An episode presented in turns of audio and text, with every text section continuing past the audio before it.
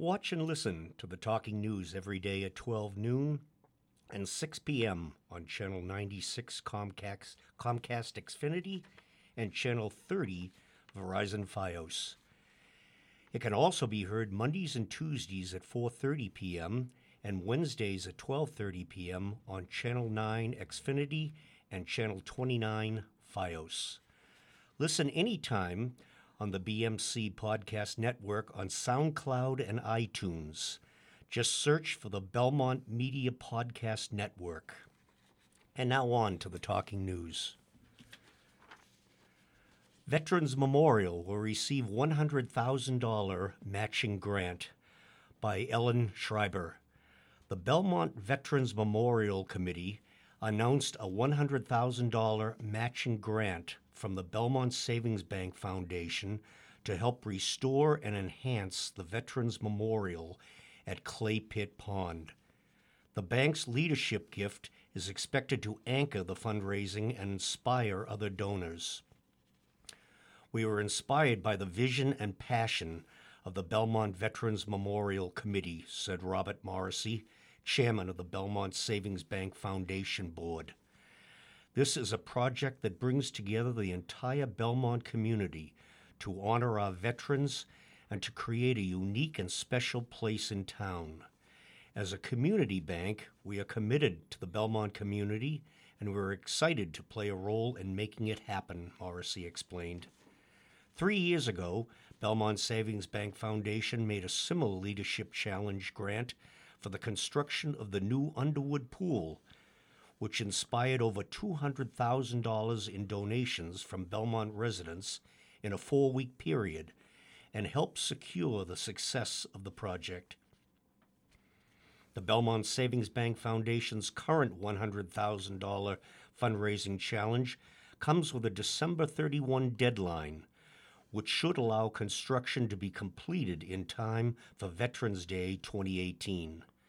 This is a very big deal for Belmont's veterans and our community, and we are tremendously grateful to the Belmont Savings Bank for their strong leadership, said Angelo Firenze, chair of the Belmont Veterans Memorial Committee and a former Belmont selectman. At 77 years old, the current memorial is showing its age. The stone wall is largely concrete patches. The structure is compromised and the brass plaque is beyond repair. In its current shape, the memorial does not properly honor the memories of our servicemen and women, Firenze explained. The new memorial will restore the historical wall to its original condition, and new memorial stones will honor the contributions of Belmont veterans in each individual military conflict since the town's founding in 1859. The enhanced memorial will also be a focal point along the soon to be built intergenerational walking path around Clay Pit Pond, the benches for rest and contemplation. When you look at the design of this beautiful memorial, which is integrated into the beautiful walking path the town is already building, it is easy to see how Belmont residents will be drawn to the path and the restful place provided by the Veterans Memorial, Firenze said. The Belmont Veterans Memorial design features a patio of engraved memorial bricks and benches that honor Belmont veterans, as well as veterans' friends, family, and members of Belmont residents.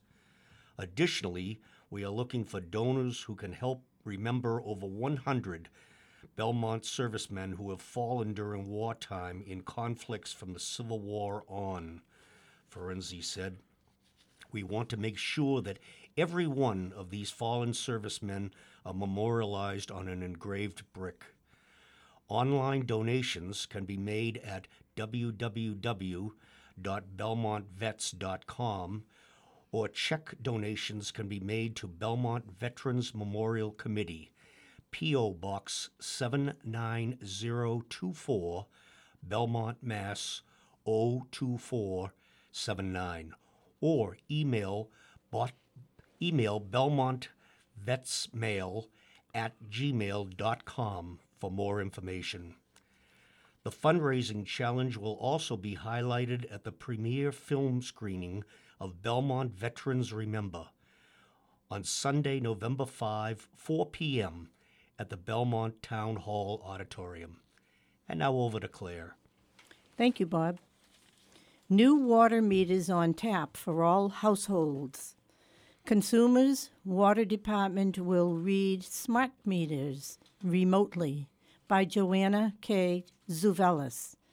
Department of Public Works Water Division Manager Michael Bishop hopes to start replacing every Belmont Homes water meter with smart meters by the end of this year. The majority of water meters currently in place are more than 20 years old and due to be replaced because the batteries will be reaching their maximum life. The smart meters will allow residents to see their water consumption instantly using their mobile device, said Bishop.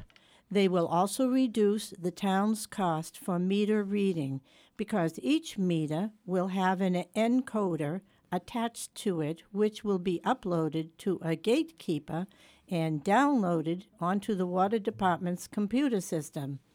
Readings are accurate, real time, daily, said Bishop. Currently, each water meter is read electronically by Belmont Light by driving by residents' homes. One of the big advantages of the new system is that it will enable the Water Department to create reports by getting nightly readings and determine if usage is outside a parameter. If a leak is suspected, the customer will be contacted. There's usually a cause for it being too high or too low, said Bishop. If it's high, it's usually a toilet running or leaking. When it comes to water theft, we've only had two people in the 35 years I've been here, said Bishop. There is a tamper switch which will go off if meters are tampered with. Another big advantage will be the ability to go to monthly billing instead of quarterly. It will be much more affordable to the residents to receive a monthly bill than it is for a quarterly bill. We feel it will be easier to budget for, said Bishop. The project is being funded through the Water and Sewer Reserve accounts. The funds have already been appropriated, and the total cost is $2.6 million. The consultants are finalizing requests for proposals for purchase of the equipment and for meter installations by a private contractor. The contractor will do all the scheduling for installations with the residents, which will should not take more than 45 minutes per household. Over to Max. Thanks, Claire. Rats on the rise in town. 40% jump in the number of rat complaints this year by Joanna K. Tzouvelis. Brianne Gray, a second year graduate student at Boston University's School of Public Health, made an interesting discovery during her internship with the Belmont Health Department this summer. Rat complaints are on the rise. According to Belmont Health Director Wesley Chin, there has been a 40% jump in the number of complaints this year compared to last year. Since January, his office has received more than 70 calls from residents who have seen rats on their property, including a resident on Oak Avenue who actually spotted one in their toilet in the middle of the night. Chin said rats only need half a half inch opening to get in anywhere. So if there's an opening in a pipe and they are thirsty, they will get in. Gray's internship turned into a rat study when she observed how many complaint calls were coming in. She decided to study rat sightings in Belmont from 2015 to the present to track how it may have changed. What she learned is they appear to be moving toward Cambridge. She continues to see similar clustering in the Hull and Beech Street areas, but more recently they are being spotted in the Watson Road area. Is construction to blame? Chin said disruptions caused by cons- the construction of the Bradford Development Complex in Cushing Square doesn't explain all the rat sightings. According to Chin, construction would definitely be a cause for the increase in rat sightings. However, based on how far rats travel, 150 to 300 feet from their burrow or home, calls are coming in from a distance much further away from the Bradford construction site. Otto Weiss, project manager for Toll Brothers Apartment Living, said the company did a survey of the site before construction. Quote, "We have not heard any issue any issues at our site or heard of issues from any of the abutters," unquote, he said. Whatever the cause may be, Gray said when she assessed the properties where rats or rat evidence were spotted, she said they all had similar conditions which attract rats, such as messy yards, yards with gardens, clutter, and composting bins. Rats can chew through anything softer than steel, said Gray. Steve Buono, owner of Buono Pest Control in Belmont, said he has definitely seen an uptick in rats over the past few years, especially when roads are dug up for construction and sewer work. He believes part of the problem is due to the reduction of poison use to kill the rodents. He said there were dumpsters in Cambridge where they could be coming from. If you see a rat or evidence of a rat, call a licensed pest control technician, said Buono. Homeowners should not treat for rats on their own, he said. How to prevent infestation. Chin recommends if someone wants to compost, their composting bin should be on a concrete slab where rats can't burrow underneath. However, if someone who composts has a rat problem, he recommends they discontinue composting until the rat problem is solved. Solid cat and dog waste is another attractant for rats, said Chin. He said the rising rat trend in Belmont is similar to the trend in neighboring towns. Chin says there are many things residents can do to decrease their risk, such as keeping things in the garage six inches off the floor and away from walls. He said rats like to find nice nooks and crannies to stay warm and hide in. Over to you, Bob. Towns collaborate on disabled sports program by Kenny Feltner. Bolstered by four decades of collaboration, the towns of Watertown and Belmont have made their combined efforts to support children and adults with intellectual and disabilities official through the special programs organized for recreation time, referred to as SPORT,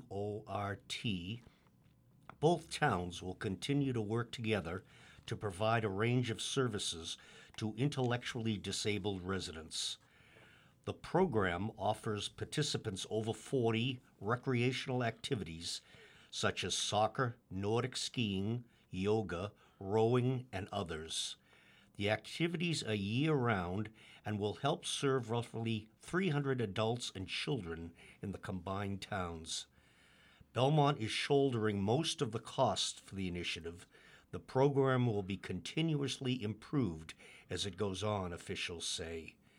I think one of the important aspects is the ability to provide added services to people in Watertown, said Mark Sideris, Town Council President for Watertown. Most important to me is continuing the collaboration with another community and expanding services.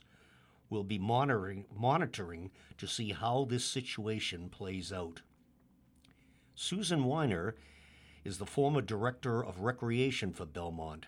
She remembers when the program largely consisted of Friday night socials. The need to partner with Watertown was clear from the start, she said. We were first joined forces. Some of the registration forms would go through Watertown, some would go through Belmont, and it was getting too confusing because they would actually all would be signing up for the same programs, she said. I think it's wonderful for both towns. It's a win-win. Both towns get the recognition for supporting the program. The population is certainly for both towns and outside the areas, she added. Making the program official helps ensure its longevity, Weiner said. The services will continue to be needed as the population of special needs continues to grow. And over to Claire. Thank you. Neighbors show support for permit. Renovation would exceed new bylaw guidelines by Rob Carter. Tempers flared when a large show of support from the neighbors of a Belmont couple seeking a special permit to renovate their home was not enough to sway the Belmont Planning Board to take the matter to a vote at an October 3rd public hearing. It's been dysfunctional, David High, the owner of the home, said, describing the process. High said he and his wife Susanna requested the special permit for their home at 75 Lorimer Road this summer when their application was flagged by the Belmont Zoning Board of Appeals for violating a new law intended to stop homes being demolished and replaced with oversized McMansion ho- houses. Wave of neighborhood support. Knowing the bylaw's intent was to preserve the character of Belmont neighborhoods, the Highs went door to door seeking support according to their neighbors. By the beginning of the October 3rd meeting, they had over 100 signatures and several neighbors in attendance to show support for the project. I think it would be really nice for our neighborhood if another house became that much nicer, Debbie Hart, a neighbor of the Highs, said. I think it helps lift the whole neighborhood up. About a dozen neighbors made similar statements supporting the Highs during public comment, and it seemed to strike a chord with some of the board members. Here we have unanimity where the neighbors are saying this is a positive change for our neighborhood, board member Karl Haglund said, mentioning that that was not true of additions in the neighborhoods that prompted the creation of the bylaw. Board member Charles Clark agreed that the show of support for the neighbors helped assuage any concerns he had about the renovation. Board Chair, a vocal critic. But Planning Board Chairman Elizabeth Allison warned that the neighbors may not be able to truly appreciate the size of the renovation before it was constructed. The larger issue for Allison, the project's most vocal critic, was setting a bad precedent. We don't want to paint a target on this neighborhood, Allison said, explaining that she feared developers would use this ruling as precedent that the Kendall Gardens neighborhood was open season for more extreme renovations. High's proposed renovation would more than double the area of the current building, far exceeding the 30% increase cap outlined by a bylaw added last year. But he said at 2,800 square feet, the house was definitely not a McMansion. Board member Steve Pinkerton, who helped craft the bylaw in question before joining the board, said he agreed that the renovation was appropriate for the neighborhood, citing consistent architecture and the house's large lot size. I think you've met the requirement as we intended it, Pinker said to the couple. You certainly met the spirit of it. Despite voicing his support, Pinkerton said he would be abstaining from voting on the project since he came onto the board after the first public hearing on the matter. Neighbors expressed frustration. Allison also raised the issue of the basement acting as an accessory apartment, a secondary dwelling unit located within the same lot as an owner occupied single family house because it had an independent bathroom and entrance.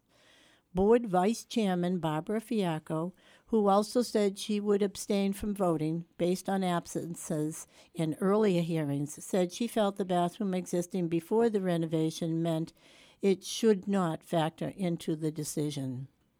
Over to Max now. Thanks, Claire. Residents frustrated with decisions on trash pay as you throw by Angela Toma. Tensions ran high at the October 3rd Selectmen meeting. The new trash contract passed by the Selectmen last week was not scheduled for discussion during the meeting. This did not deter a couple of upset citizens from raising their concerns about the new contract. Last week, after an arduous and contentious discussion, the Belmont Board of Selectmen voted two to one in favor of instituting automated trash collection. However, there are some who have still not accepted their decision. Don Mercier, a longtime town meeting member, took issue with the upcoming bidding system.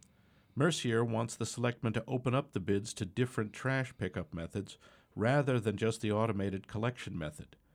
He believes opening up the bids will allow the selectmen to choose the more cost efficient me- option.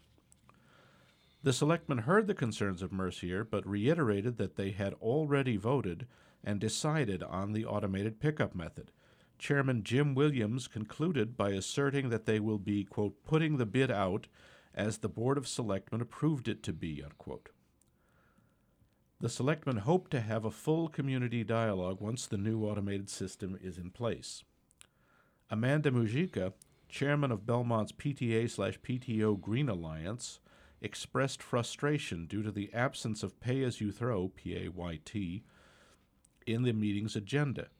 Pay as you throw is a green initiative that, at its core, would require citizens to pay for each trash bag they wanted collected. This, like the automated trash collection, has been a hot topic of debate. The selectmen decided on September 25th that it would be impossible to simultaneously implement PAYT and, and automated trash collection. They opted to put the PAYT initiative on the back burner. Mujica asserted the selectmen had decided they would discuss and vote on PAYT during the October 3rd meeting. When the agenda omitted the topic, she contacted the town office. The office told Mujica she could not submit her question regarding PAYT to the chairman and board. In order to do so, she needed to hand in her questions before noon on the day of the meeting. She missed the deadline by an hour. Mujica was irritated because this was not stated in any written rule. She asked for clarification on how she was expected to raise her concerns to the board. Over to you, Bob. Thank you, Max. Program to feature metal art collection. The Belmont Historical Society will offer its first public program of the 2017 2018 season on Sunday, October 22nd, with a talk on the metal art of Abraham Mergigian. Mergigian, a native of Cambridge, worked as a machinist for General Electric in Lynn in the 1950s. During his lunch breaks, he would rummage through the scrap bins, salvaging scraps of metal and eventually turning those scraps into a collection of over 300 miniature pieces of metal art. Twenty years after he died in 1983, his son Robert rediscovered his father's extraordinary collection of miniature art as a tribute of his dad and as a way of his own for and a way for his two sons to get to know the grandfather they never knew robert began sharing his father's collection at local museums and various other venues. This unusual collection has been featured in the boston globe and on wcvb channel 5's chronicle program and over to claire Thank you, Bob. Fall yard waste collection schedule announced. Leaves and yard waste will be collected curbside every week on Belmont residents' regular rubbish day between October 23 and December 7th. If they are in trash barrels no greater than tw- 32 gallons, weighing no more than 50 pounds, marked with two yard waste stickers. Stickers are provided by the town or put in 30 gallon brown biodegradable paper bags weighing no more than 50 pounds. No plastic bags are accepted. From October 23rd through December 9th, residents can bring leaves only in any type of clean container and empty them into the community compost pile at the transfer station at 1130 Concord Ave. The hours are Monday through Friday from 7:30 to 11:30 a.m. and 12:30 to 3 p.m. except November 11th, Veterans Day, and November 23rd, Thanksgiving Day. The transfer station will also be opened on seven Saturdays, October 28th through December 9th, from 8 to 11:30 a.m. and 12:30 to 4 p.m. Residents must bring identification, a driver's license, so staff can verify Belmont residency.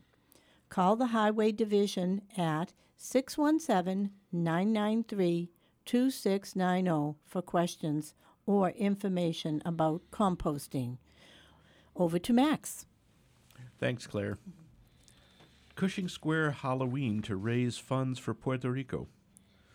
Halloween and Cushing Square have been synonymous for many years. The arrival of children in costumes has been an annual event for many local and regional families. This event began as a costume parade for families with children who were too young to go trick or treating. The Cushing Square Merchants Association has met and decided unanimously that it would like to see a change in this event for 2018 to revert back to the original intent of the event a costume parade that is centered around the parade.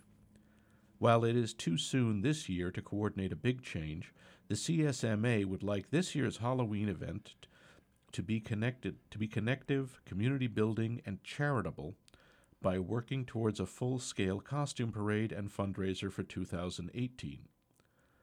In reflection of all the recent natural disasters and catastrophes in the world, the CSMA would like to include a charitable giving component to this year's event rather than a receiving component. The 2017 event will be held as planned from 3 to 5 p.m. on October 31st, and families are welcome to come in costume as usual. CSMA is suggesting businesses offer healthy alternatives to candy for the children if they choose.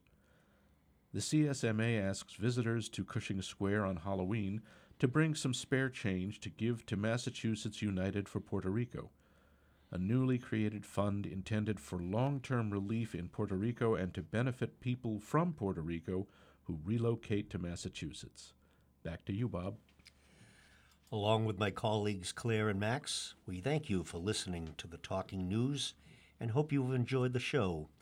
We will return next week for another edition of local news happenings around Belmont.